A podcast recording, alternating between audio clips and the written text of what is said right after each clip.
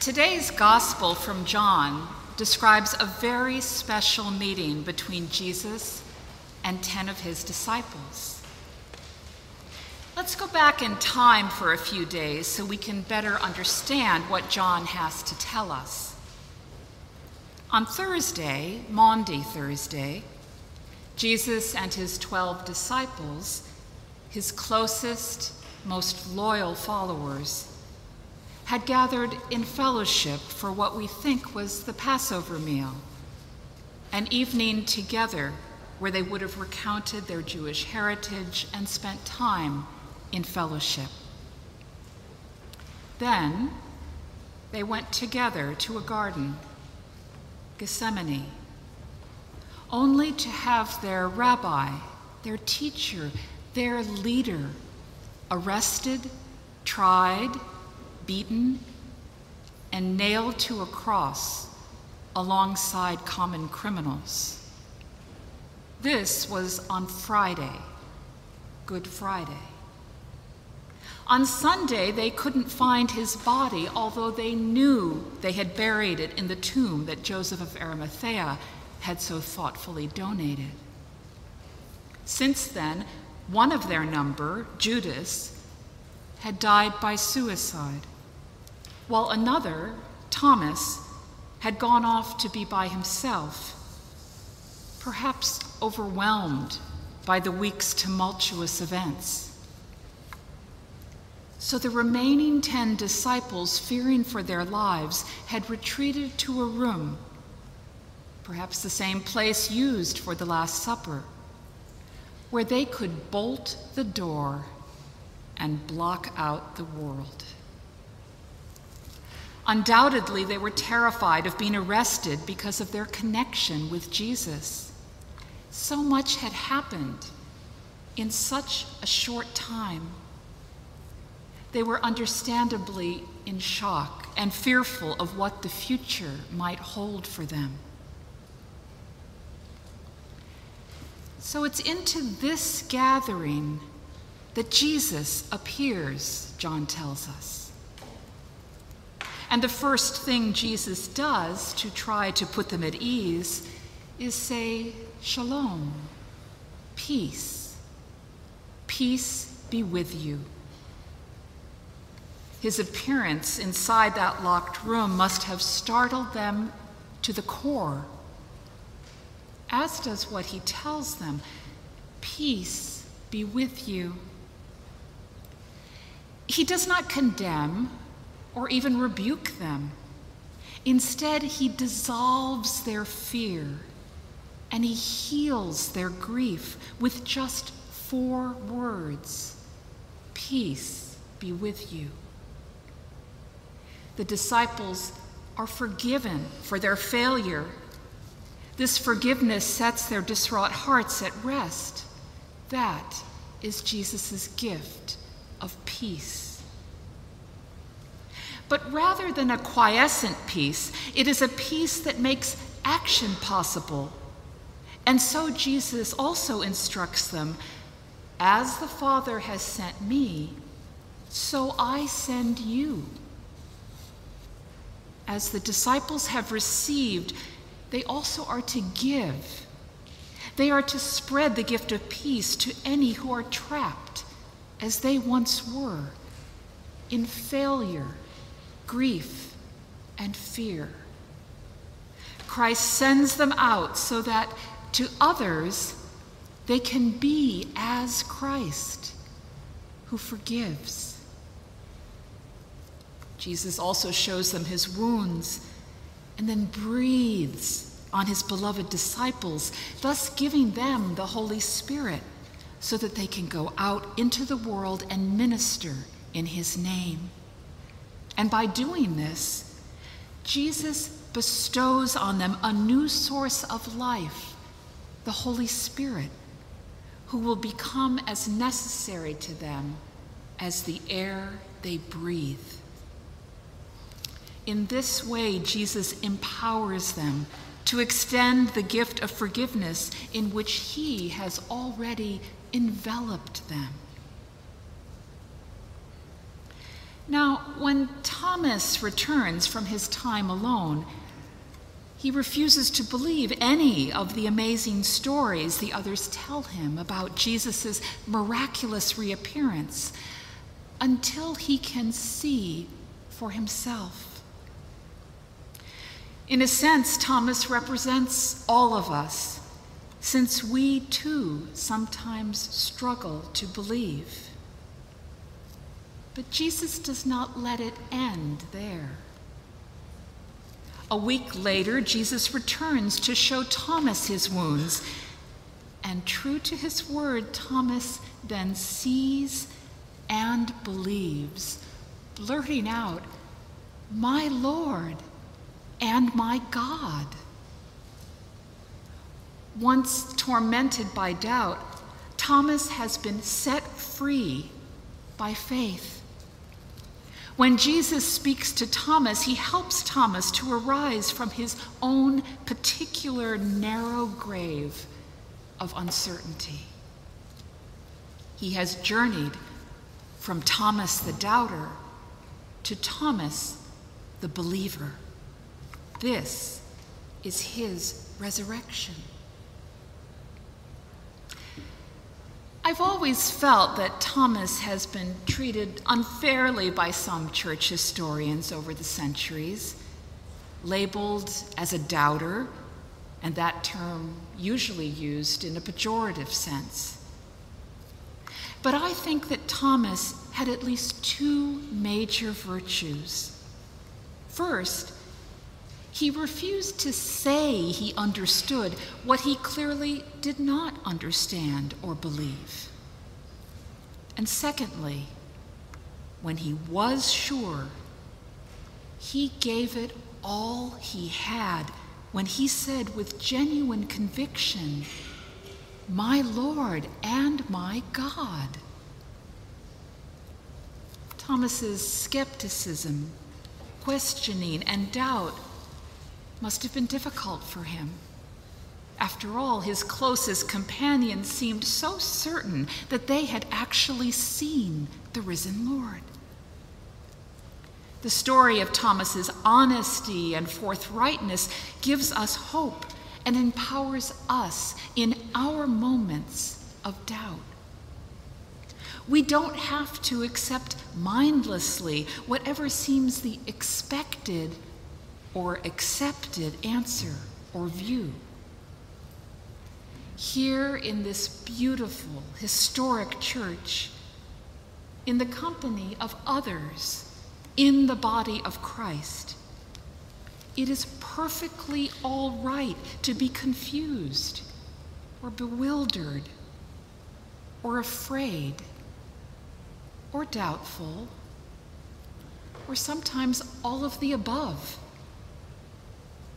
We were not there to see or touch as the disciples were. So our belief comes from faith that is built up from reading the Bible, strengthened by hearing the stories of God and God's Son, Jesus, deepened by attending worship services, and expanded by interacting with those who have faith and those who seek it, and those whose doubts may overwhelm them. After Jesus' death and resurrection, the disciples continue to do the Lord's work, going to the temple and teaching. And then from there, they go out into the world with those they've trained and share Jesus' message of love the good news. And eventually, they and countless others change the course of history. For as they went out into the world doing the Lord's work, special, even spectacular things happened. Two millennia later, when we do the work of our Lord, special things still happen. Sometimes even spectacular things can occur when we dare to share our faith with others. Somehow, some way, through the mysterious movement of the Holy Spirit, we are given insight and wisdom that we did not know we possessed. We are given strength and commitment, and yes, courage we did not think we could muster.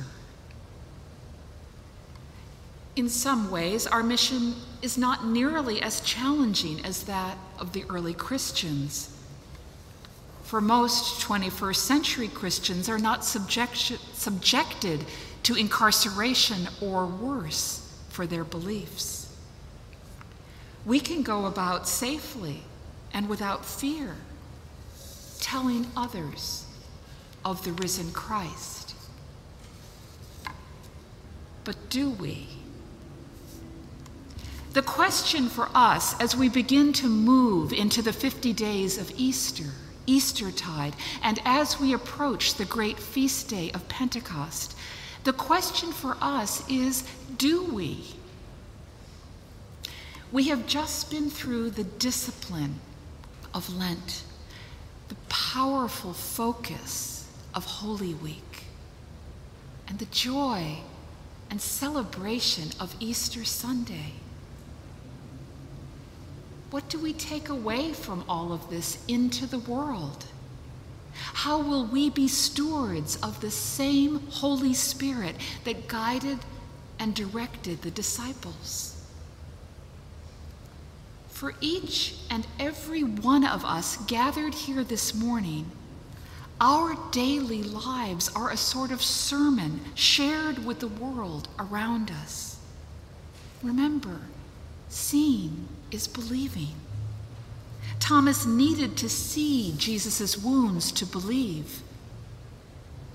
What do we have to show others about our faith and our walk with the risen Christ? Each of us has something special perhaps even spectacular, to share. Each of us, in our own way, can perform signs and wonders for our Lord and His church. And with the guidance and patience of the Holy Spirit, we can share our faith, spreading it one person at a time. Yet ours are troubling times. And many of us, myself included, are bound to feel uncertain, even doubting that God is still coming to us. We all still have our doubting Thomas moments. For some, the threat of random acts of violence seems ever present and frightening. Just two days ago, my own neighborhood in Northwest DC was under shelter in place orders due to an active shooter. For others, the war against Ukraine and other ongoing tensions and conflicts around the world and the ensuing global refugee crisis are very distressing. For many, it is the increasingly ugly and divisive political rhetoric in this country that seems to continue unabated. Since doubt and fear are bound to come upon us, we would do well to face the truth of these feelings as Thomas did. If we are willing to work through our fear and our doubts, we will find the other side of today's gospel that teaches us also about faith. If we are honest in our relationships with one another, we can experience mutual support in learning to believe what we cannot easily see. Based on our life with God in the body of Christ, we can recognize the power of the Holy Spirit at work among us providing new possibilities that can move us beyond doubt, fear, anxiety, and even at times psychological paralysis. We will learn that through the power of God, miracles can and do happen. That which we would doubt possible can become reality. Dreams can be fulfilled, forgiveness and reconciliation offered, obstacles overcome, pain relieved, sickness healed, hunger fed, spiritual longings relieved, good brought from evil and love experienced in all the Easter glory of the risen Christ. For us, as Christians, Eastertide means moving from doubt to faith, from fear to joy, from death to life. The journey from what has been brought down to what God has raised up is the journey Thomas made through his forthright, honest questioning. And it is the journey that we too are empowered to travel as we join Thomas, standing before the risen Christ. And we all say, along with him, in awe reverence, love, and deep conviction. My Lord and my God. Amen.